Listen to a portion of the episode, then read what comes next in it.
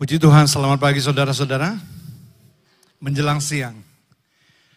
Uh, selamat mengikuti ibadah juga bagi saudara-saudara yang mengikuti ibadah ini secara live streaming. Nah informasi kepada saudara-saudara, ibadah kita, uh, ibadah yang pertama khususnya, kita tidak lakukan secara live streaming uh, lagi. Kita fokusnya kepada onsite ke di tempat seperti saudara-saudara datang ke tempat ini. Nah, ibadah yang kedua ini kita masih selenggarakan ini secara online atau live streaming. Ya, puji Tuhan, saya akan bawakan judul buat saudara-saudara, dipilih Allah untuk berbuah bagi kemuliaannya.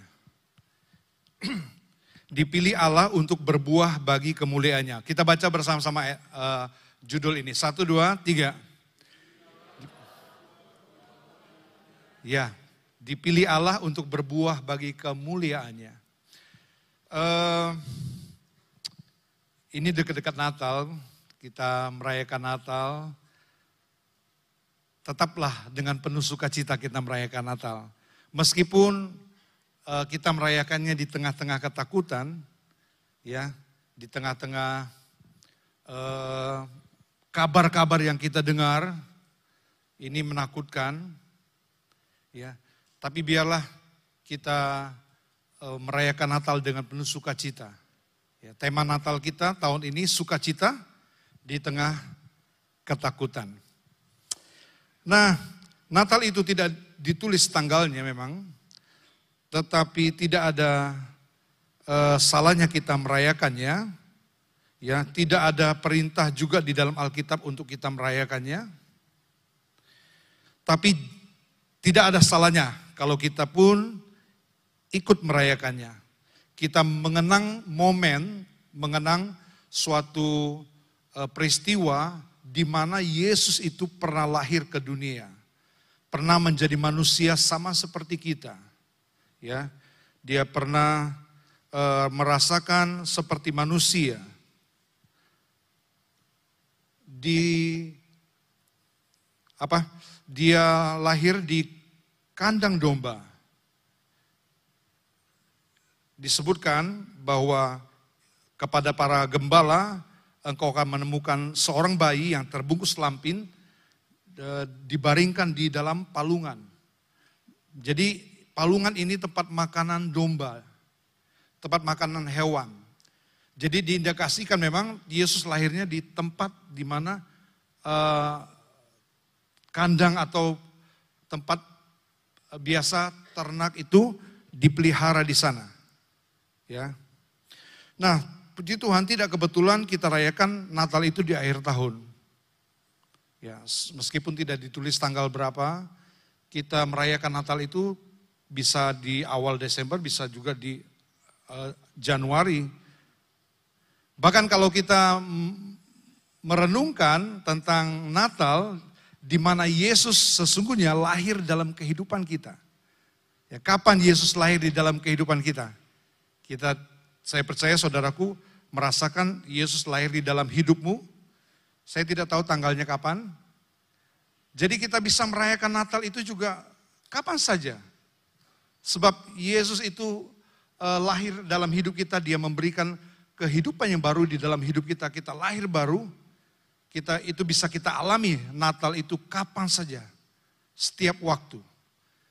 Nah, kalau kita merayakan Natal di akhir tahun ini saya percaya saudaraku ada pesan Tuhan yang khusus buat kita, buat saudara menghadapi tahun yang akan datang. Ya, kita tahu tahun yang akan datang itu seperti apa. Dengar saudara sudah mendengar kabar-kabar tentang bencana-bencana alam, Ya, kita saudara coba hitung, tidak sampai satu bulan. Ya, tidak sampai satu bulan dari bencana gempa di Cianjur. Ya kita selanjutnya saudara mendengar mungkin gempa di Garut, ada gunung Semeru yang meletus, ya, ada gempa di bumi, ada gempa di bumi, ada gempa di Jember, saudaraku, ya. Nah, gempa ini dicatat uh, memang menimbulkan dampak uh, dampak yang langsung kena kepada kepada orang-orang yang di tempat di mana gempa itu terjadi, ya seperti uh, rumahnya roboh dan lain sebagainya, longsor. Tapi kalau saudara melihat di BMKG, ada banyak terjadi gempa-gempa. Banyak yang, tapi gempa-gempa itu dalam skala kecil, skala Richter yang kecil. Ya tidak dicatat makanya. Yang dicatat itu uh, gempa-gempa yang menimbulkan uh, efek langsung kepada orang-orang yang mengalami gempa tersebut. Ya kita lihat tidak sampai sebulan itu terjadi. Kita dibayangi oleh bencana-bencana yang terjadi. Bahkan bencana-bencana yang akan terjadi. Ya kita tahu Bapak Gembala sudah jelaskan kepada kita meterai yang ke-6. Bencana global di mana-mana. Kita ini baru diperlihatkan sekilas yang akan terjadi di atas muka bumi ini. Wow. Tetapi meskipun demikian saudara-saudara, tetaplah bersuka cita. Haleluya. Amin. Tetaplah bersuka cita. Ini kita orang-orang beriman, kita orang-orang percaya kepada Tuhan. Ya, berita seperti apa pun yang datang di dalam kehidupan kita, kita hadapi dengan sukacita daripada Tuhan. Ya, Paulus di penjara, tapi dia dapat bersuka cita. Ya, kita juga menghadapi apa pun yang akan terjadi di atas muka bumi ini tetaplah bersuka cita. Karena sukacita kita tidak tergantung dari apa yang kita miliki, dari harta benda yang kita miliki. Sukacita sejati kita ada di dalam Tuhan Yesus. Ya. Nah, puji Tuhan saudaraku. Nah, ini pranatal ini saya akan membawakan tentang kisah Natal yang diambil dari silsilah Yesus Kristus. Kisah Natal ini ada orang-orang yang survive, ya, yang bertahan, yang men, eh, dan dapat keluar sebagai pemenang, saudara. Mereka dapat bertahan, dapat melewati masalah hidup yang terjadi, walaupun masalah hidup itu berat, dan mereka keluar sebagai pemenang. Mereka penyintas, ya mereka survive dan mereka dapat jalan keluar dan hidup mereka dimuliakan. Ya, hidup mereka dimuliakan Tuhan. Nah, pilihan Tuhan, ya kita percaya ini Tuhan memilih kita, semua dipilih untuk diselamatkan. Tapi saat ini kalau kita melihat membaca tentang pilihan Tuhan, tentang orang-orang yang dipakai oleh Tuhan secara khusus. Ya, orang-orang yang dipilih secara khusus menempati uh, diberikan kemuliaan secara khusus. Kita lihat uh, orang-orang ini di pemandangan kita sepertinya tidak berlayak. Tapi di mata Tuhan mereka orang-orang yang akan dipakai Tuhan. Orang-orang yang dipakai Tuhan untuk menyatakan kemuliaannya. Ya kita melihat Roma 9 ayat 15 tentang pilihan ini. Roma 9 ayat 15, sebab ia berfirman kepada Musa, aku akan menaruh belas kasihan kepada siapa aku mau menaruh belas kasihan. Lihat, ya mungkin bagi pandangan manusia kita tidak bisa mengasihani orang-orang yang seperti ini. Nanti kita akan lihat orang-orang yang punya latar belakang yang buruk, tidak bisa kita belas kasihan, memberikan rasa empati kita. Tapi lihatlah Tuhan, kepada siapa aku mau menaruh belas kasihan, aku akan menaruh belas kasihan. Aku akan bermurah hati kepada siapa aku bermurah hati. Tuhan menunjukkan kemurahannya kepada siapa pun orang itu yang kita pandang mungkin tidak layak. Tapi kalau Tuhan mau berikan kemurahan kepada dia, kepada orang tersebut, siapa yang bisa melarang Tuhan? Ini hak, hak prerogatif Tuhan. Ya, kedaulatan Tuhan. Nah, saudaraku sekalian, mari kita melihat di dalam kisah uh, silsilah daripada Tuhan kita Yesus Kristus dari Matius 1 ayat 1 sampai 17. Di sini kita akan melihat uh, ada lima wanita. Saudara perhatikan, ada lima wanita yang akan kita lihat Ya, ada Tamar, ada Rahab, ada Ruth, ada Bathsheba, ada Maria. Nah nama-nama ini saudaraku lihat, ya kayaknya ada yang tidak berlayak dimasukkan ke dalam silsilah daripada Tuhan kita Yesus. Tetapi inilah pilihan Tuhan kepada mereka. Ya Tuhan memilih orang-orang yang mau dia pilih, yang mau dia uh, berikan belas kasihan, ya dia mau berikan belas kasihannya kepada orang-orang seperti ini. Ya, di Matius 1 ayat 1 sampai sampai 17 Saudara lihat di sana. Kita melihat yang pertama adalah Tamar. Ya, Tamar. Nah, siapakah Tamar ini? Ya, siapakah Tamar ini? Tamar ini adalah seorang janda yang dikira perempuan sundal oleh ayah mertuanya. Ayah mertuanya Yehuda. Kalau kisah lengkapnya saudara dapat baca di dalam kejadian 38. Nah, dalam kita lihat dalam silsilah Yesus ini ada cerita tentang skandal. Skandal yang terjadi antara Tamar dan ayah mertuanya. Kebetulan ayah mertuanya uh, istrinya sudah meninggal. Nah, Tamar ini dia menikah dengan anak sulungnya, uh, kemudian mati, lalu menikah dengan anaknya yang kedua karena kebiasaan mereka, adat istiadat mereka harus meneruskan keturunan dari kakaknya yang paling besar. Jadi ketika uh, pada waktu itu kakaknya yang tidak punya anak, jadi dia menikah dengan anak yang kedua. Anak yang ketiga itu masih kecil. Nah anak yang kedua mati juga.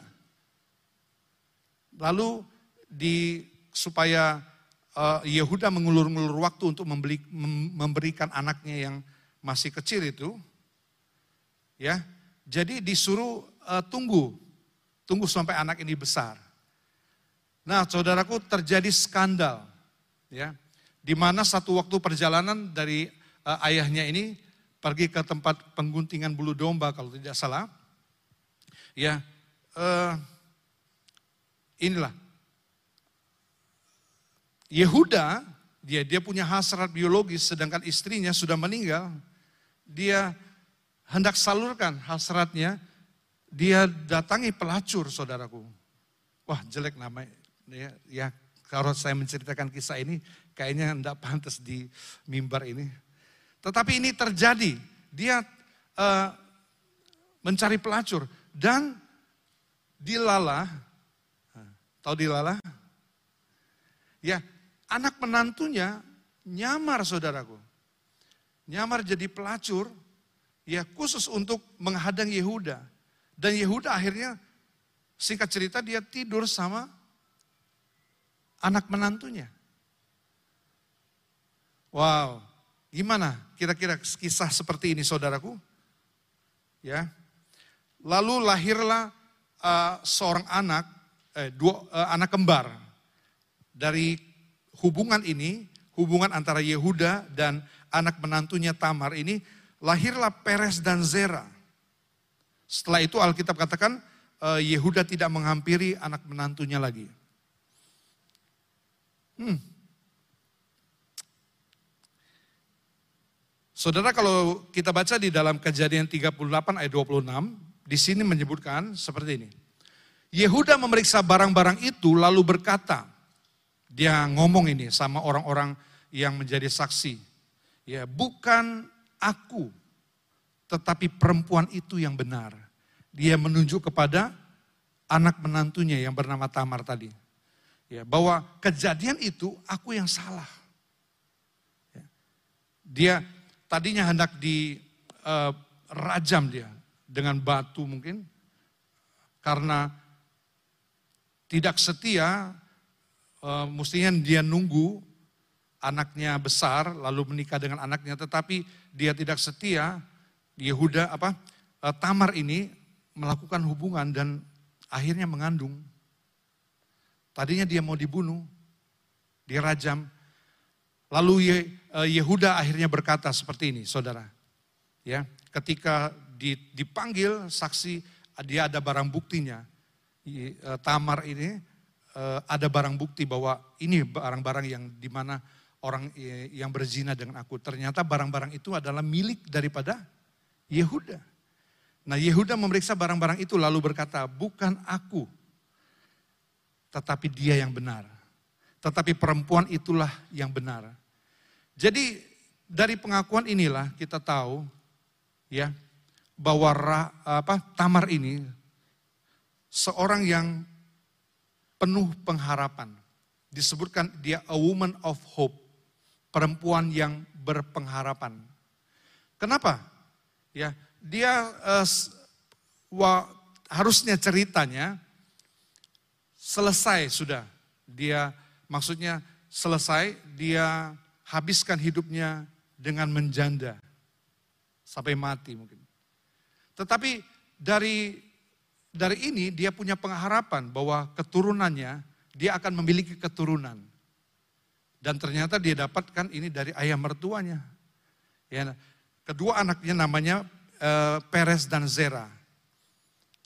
Akhirnya Peres jadi silsilah, masuk ke dalam silsilah keturunan daripada Yesus, dalam silsilah Yesus. Dan nama Tamar ini tidak dihapus oleh penulis Injil Matius, dimasukkan nama Tamar ini. Nah, saudaraku bagaimana menurut Anda kisah ini? Saudara mungkin kaget ya, ada kisah kayak gini di silsilah, di daftar silsilah Yesus. Nah belum lagi saudaraku, kita lihat yang kedua, namanya Rahab. Rahab ini adalah perempuan sundal dari Yeriko. Ya. Perempuan sundal, wow, baru dengar aja Saudara sudah sinis sekali. Dia perempuan sundal dari Yeriko, suku bangsa Kanaan.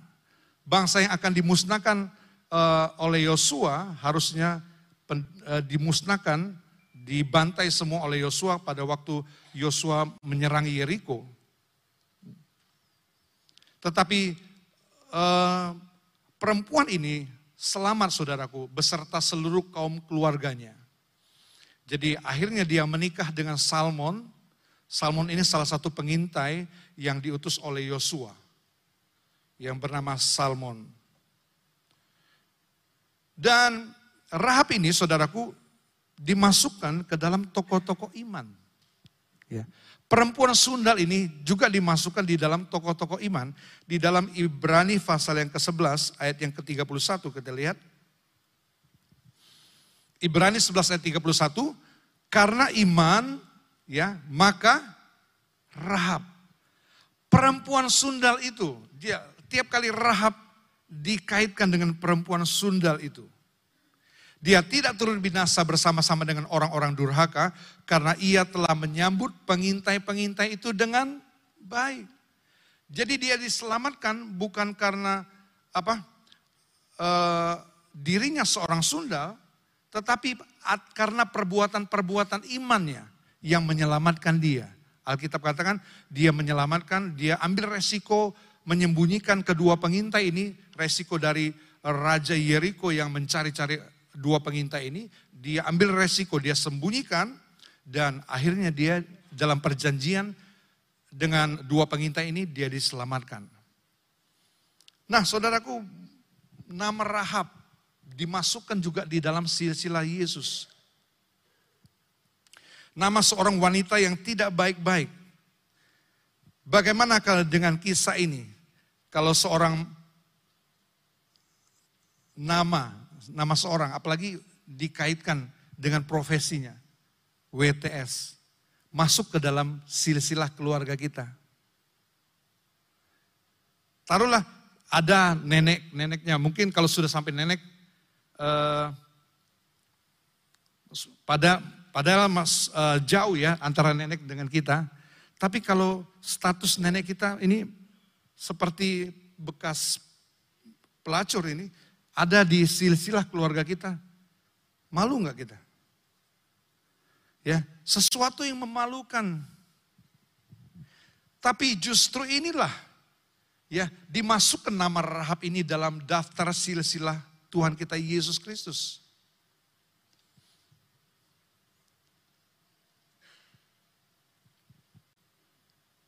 Nah, tetapi sekali lagi, inilah rencana Tuhan.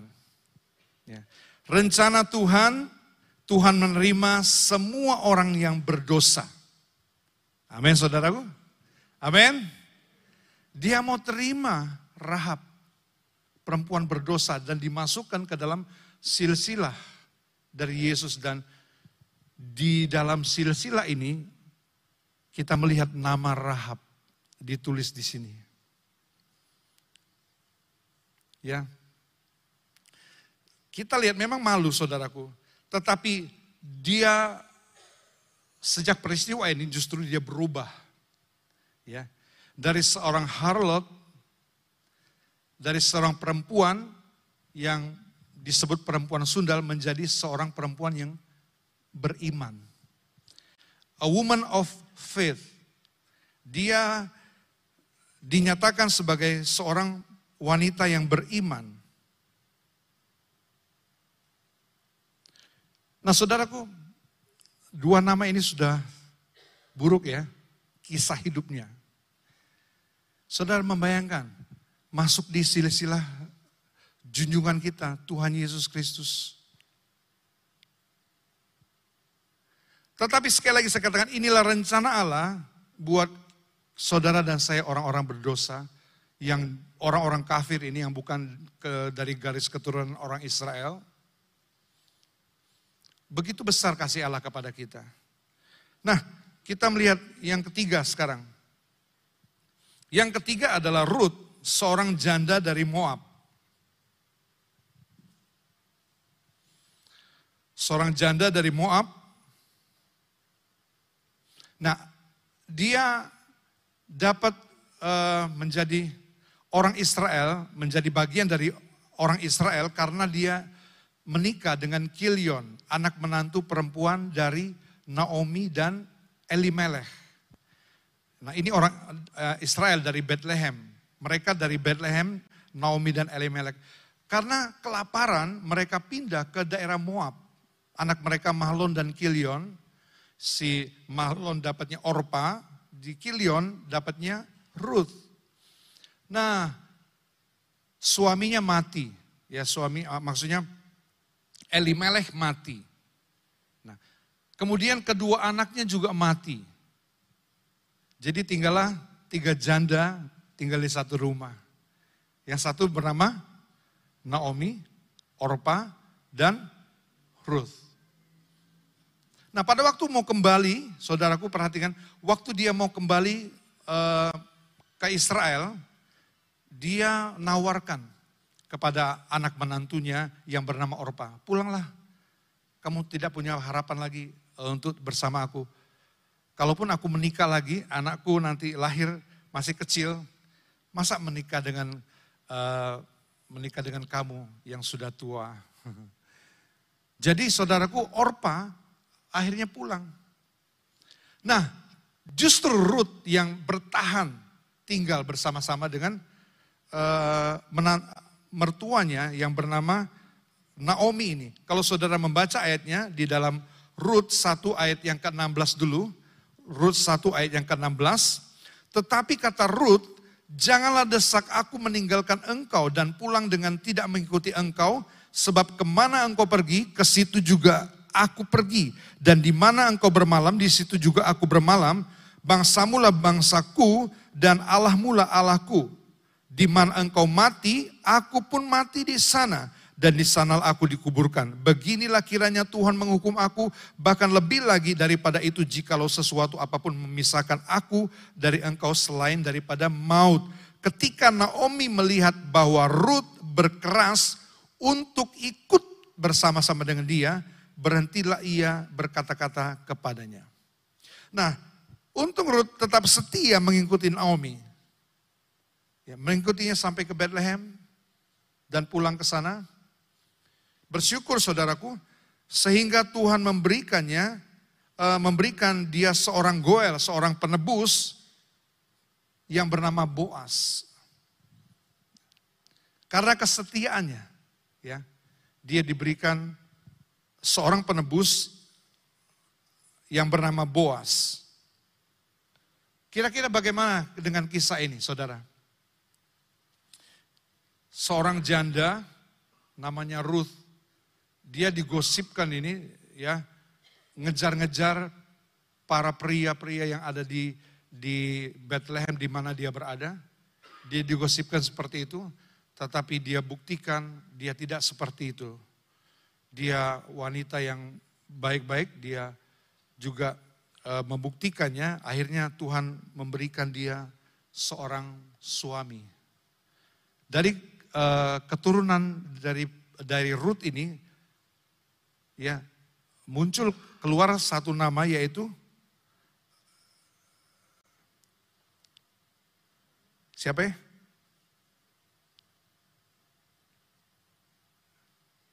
Ya, nama Obed, lalu nama uh, Isai daripada Raja Daud, kita lihat ya.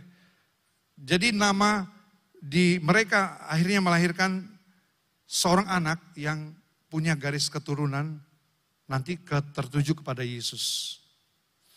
Nah kira-kira bagaimana kisah ini, kisah kisah Ruth ini? Ya. Suatu kisah yang cukup uh, cukup buruk ya. Tidak apa uh, seolah-olah tidak pantas nama nama ini. Dia orang kafir. Dia bangsa Moab. Moab ini musuhnya Israel. Tetapi dia jadi dia masuk bangsa Israel karena menikah. Kita mengucap syukur puji Tuhan ya bahwa inilah gambaran daripada kita juga orang-orang Gentile, orang-orang kafir, ya orang-orang yang bukan bangsa Yahudi. Karena dia bertahan, Ruth ini bertahan karena kasih. Ya karena kasih. Dia disebut a woman of love dari salah satu penafsir, dia disebutkan a woman of love, perempuan yang mengasihi Tuhan. Hmm, tiga nama sudah. Ya, Ruth itu nama orang kafir, suku bangsa Moab, janda lagi. Tapi nama ini dimasukkan ke dalam silsilah garis keturunan daripada Yesus. Ya, yang keempat adalah istri Uria yang bernama Bathsheba.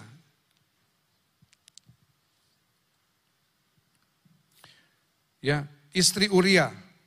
Nah, istri Uria, Uria ini orang Het. Kita tahu orang Het itu orang Amori, orang Yebus, orang Girgazi, itu keturunan Kanaan.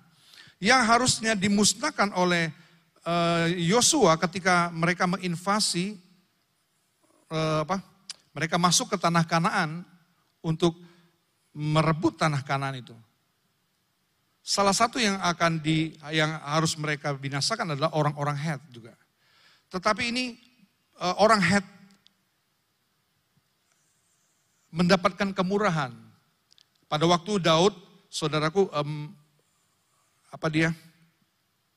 Dia sebagai pelarian menghindari uh, kejaran Saul, Raja Saul, dalam pelarian itu dia mengumpulkan banyak orang-orang, banyak pengikut-pengikutnya.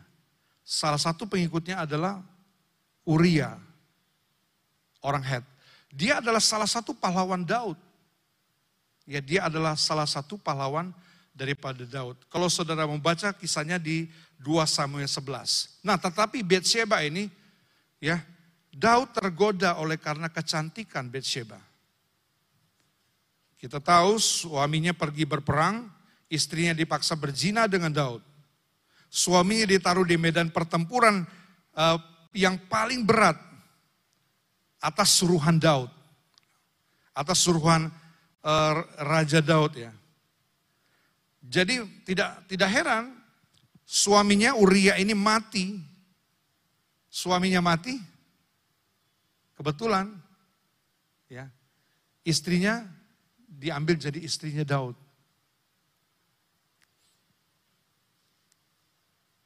Hmm. Betseba ada skandal dengan Daud. Masuk ke dalam silsilah Yesus Kristus. Wow, bagaimana dengan kisah ini saudara? Bagaimana dengan kisah ini?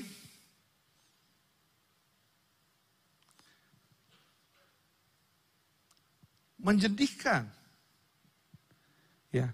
Menyedihkan kalau kita lihat, wow, dalam silsilah Yesus banyak ada nama-nama perempuan-perempuan yang dimasukkan ke dalam nama-nama nama-nama di daftar silsilah. Dan itu merupakan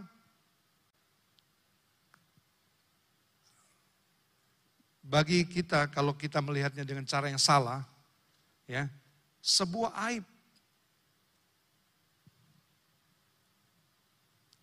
Nah, saudaraku di antara cerita yang menyedihkan ini namun menghadirkan anugerah Tuhan yang tidak terbatas. Amin. Menghadirkan anugerah Allah yang luar biasa. Betseba diberi kepercayaan. Ya, diberi kepercayaan apa?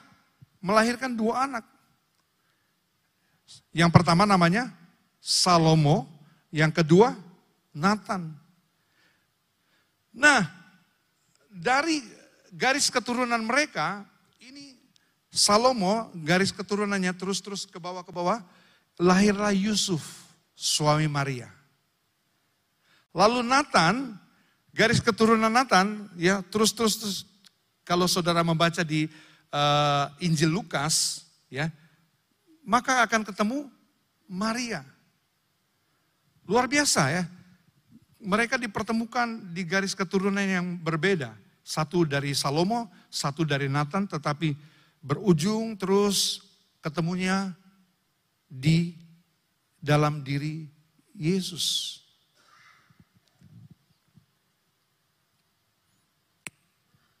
Ya. Itu sebabnya wanita ini mendapat julukan gini, uh, the a woman who receive unlimited grace. Dia menerima anugerah yang luar biasa, anugerah yang tidak terbatas.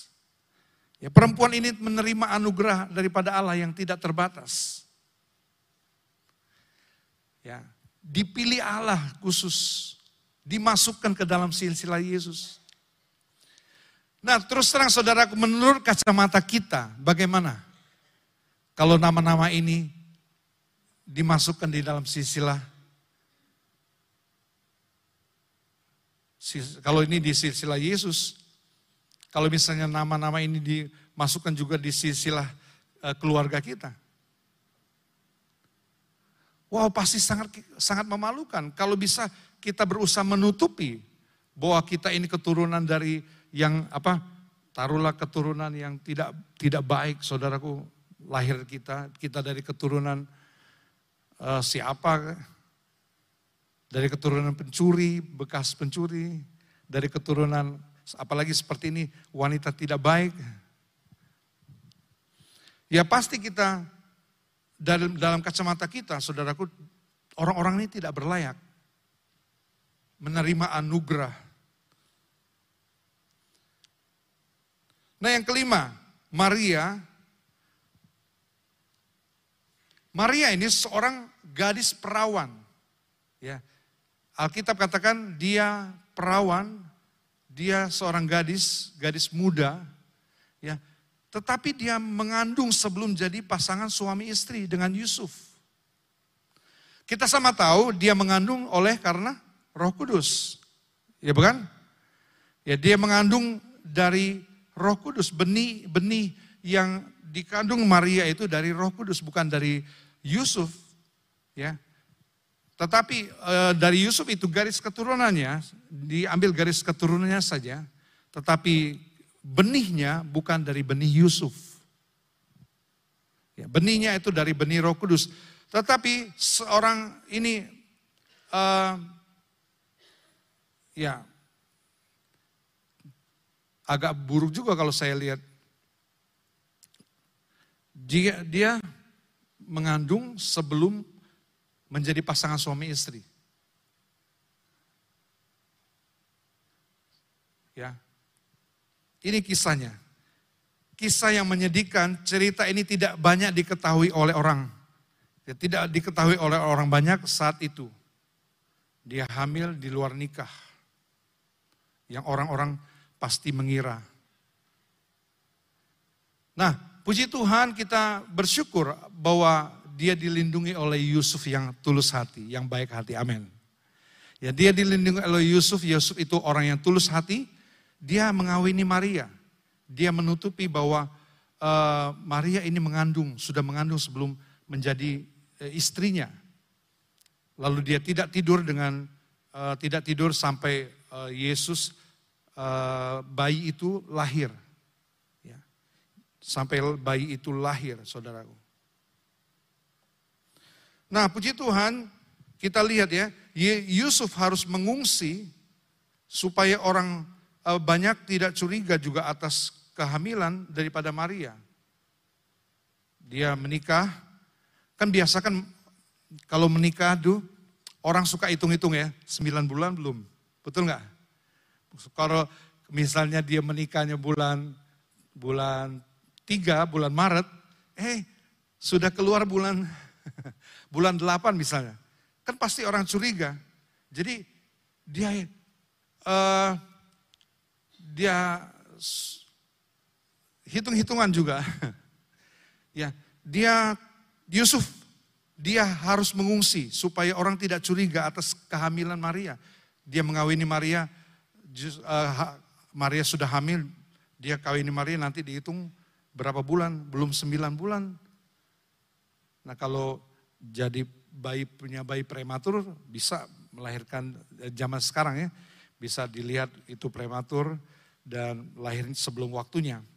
Tetapi pada waktu itu ya kita lihat ini riskan sekali. Kalau dia sampai ketahuan dia harus dia akan dirajam. Dia di, dilempari batu dengan dengan uh, orang-orang karena dia tidak setia. Nah, puji Tuhan kita lihat bertepatan saat itu juga Kaisar Agustus mengadakan sensus. Kaisar Agustus mengadakan sensus di, untuk bangsa eh, untuk seluruh dunia. Jadi orang-orang harus kembali ke tempat asal mereka untuk didata. Nah, puji Tuhan kita melihat bahwa Yusuf ini dia dari Bethlehem, dia tinggal di Nazaret bagian utara. Ya. Dia harus ke bagian selatan di Bethlehem. Dia mengadakan perjalanan uh, sampai di Bethlehem. Nah di sana Maria baru melahirkan Yesus. Ya, ada resiko yang besar di dalam yang diambil oleh Maria ketika dia menerima jadilah kehendakmu Tuhan. Ya, Lukas 1 ayat 38 dia berkata apa? E, sesungguhnya aku ini adalah hamba Tuhan, jadilah padaku menurut perkataanmu. Jadilah kalau aku akan hamil oleh roh kudus, jadilah perkataanmu. Wow, dia sungguh disebutkan ini, a woman of obedience. Ya, perempuan yang taat. Ada resiko, ada resiko ya, dia akan dipermalukan, bahkan dia akan dibunuh, bayi bayi Yesus dalam kandungannya akan dibunuh, tetapi puji Tuhan ada orang-orang yang Tuhan utus untuk melindungi Maria. Salah satunya adalah Yusuf. Nah saudaraku, kita melihat ya, ini a woman of obedience. Nah mereka dipilih saudaraku, nama-nama nama-nama yang kita bahas tadi, mereka dipilih oleh Allah, dimasukkan ke dalam silsilah Tuhan kita Yesus Kristus. Israel zaman itu masih menganut sistem patriarki yang mengutamakan laki-laki. Laki-laki, semuanya laki-laki, patriarki. Ya. Sekarang uh, di Israel juga sudah tidak menganut patriarki lagi. Ada uh, Perdana Menteri Israel juga ada wanita, Perdana Menteri Israel uh, seorang wanita menjadi pemimpin. Ya. Tapi di zaman itu sistem patriarki lebih mengutamakan laki-laki. Bisa saja penulis Injil Matius ya tidak memasukkan nama-nama ini, saudaraku. Langsung nama ayahnya yang laki-laki. Atau nama anaknya yang laki-laki juga. Ya, tidak dimasukkan nama mereka karena nama mereka itu ada ada sesuatu orang bisa menyindir, menyindir nama-nama itu ada dalam silsilah kita. Tapi itulah Tuhan saudaraku. Ya. latar belakang mereka, kalau kita lihat dengan kacamata kita, melihat bibitnya, melihat bebet, bobot, kata orang Jawa ini, eh, rasanya mereka, nama-nama mereka ini tidak layak dimasukkan ke dalam daftar silsilah Yesus Kristus. Ya, tidak layak. Sepertinya mengotori ataupun jadi aib, noda.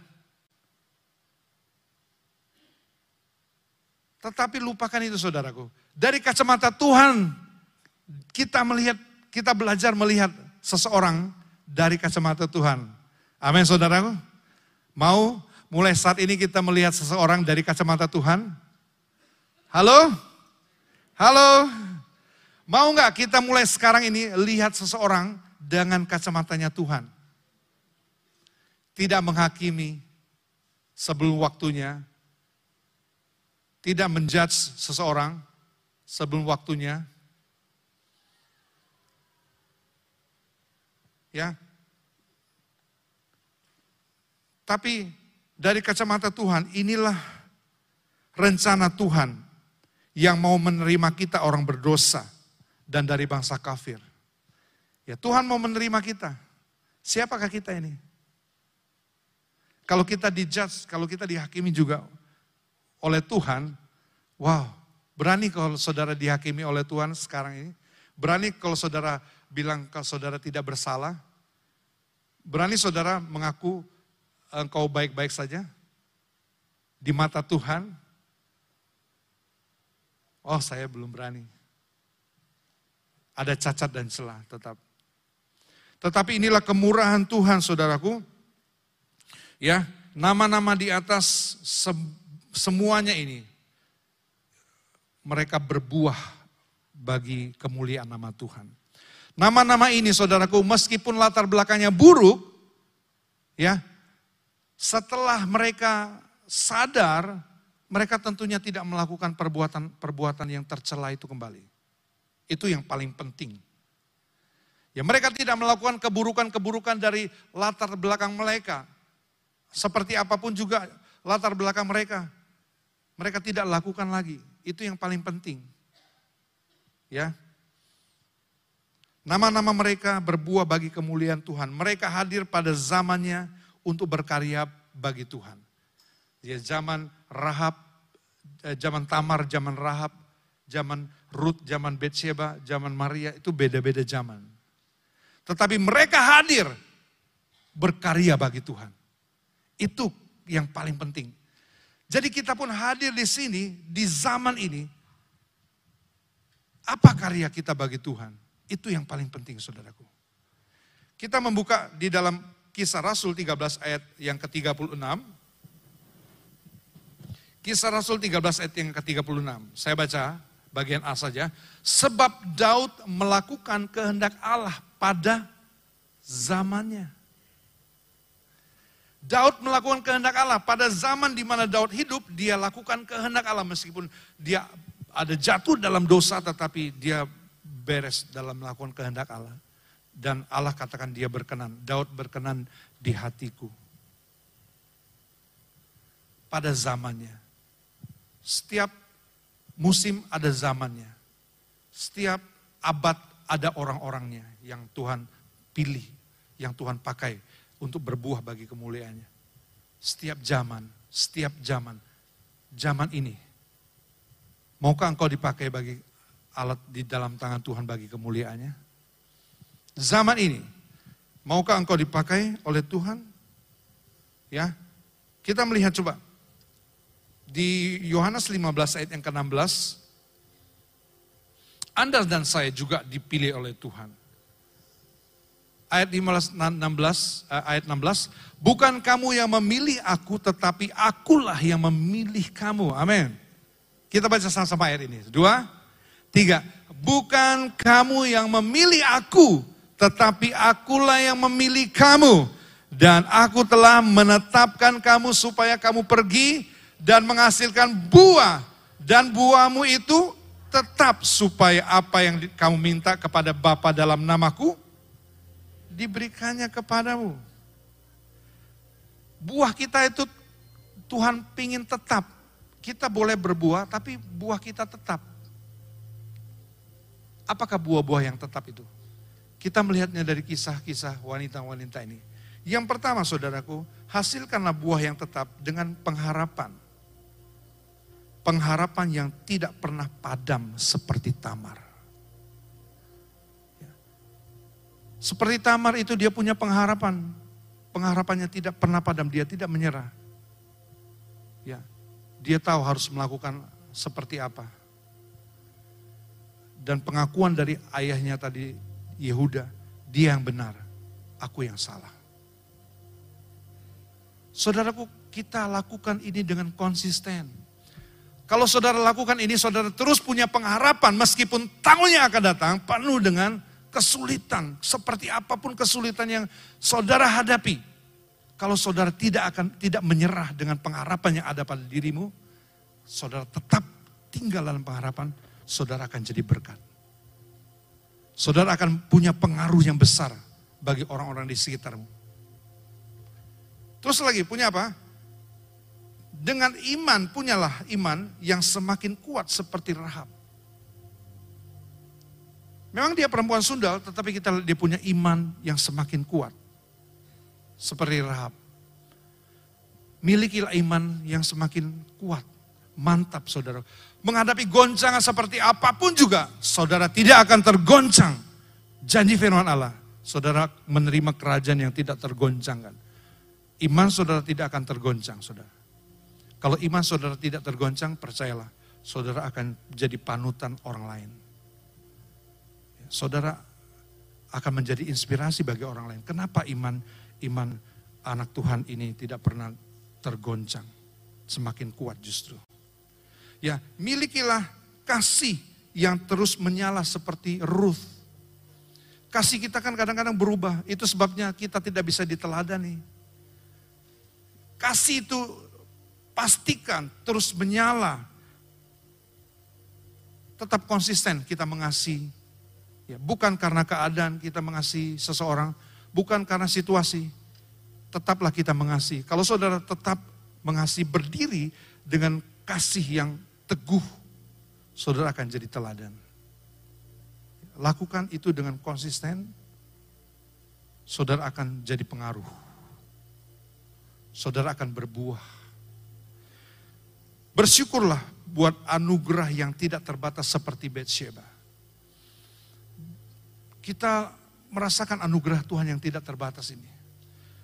Ya, di tengah-tengah goncangan dunia ini, mari kita terus bersyukur. Apa pun keadaannya kita hadapi dengan bersyukur kepada Tuhan sebab dia baik. Amin. Bahwasanya untuk selama-lamanya kasih setianya. Kalau saudara terus konsisten bersyukur, saudara terus bersyukur dalam segala perkara, dalam segala keadaan, dalam segala hal, saudara terus bersyukur, saudara akan jadi berkat yang besar bagi orang lain. Ya, saudara akan jadi pengaruh dan jadilah punyalah ketaatan seperti seperti Maria, ketaatan seorang hamba seperti Maria. Maria tidak tergo, tidak tergoyahkan. Meskipun ada resiko, dia tetap taat. Jadilah padamu Tuhan seperti yang engkau kehendaki. Itu sebabnya bayi Yesus lahir dari Maria. Karena komitmen Maria. Dia mau taat seperti seorang hamba. Puji Tuhan, Tuhan Yesus memberkati kita semua.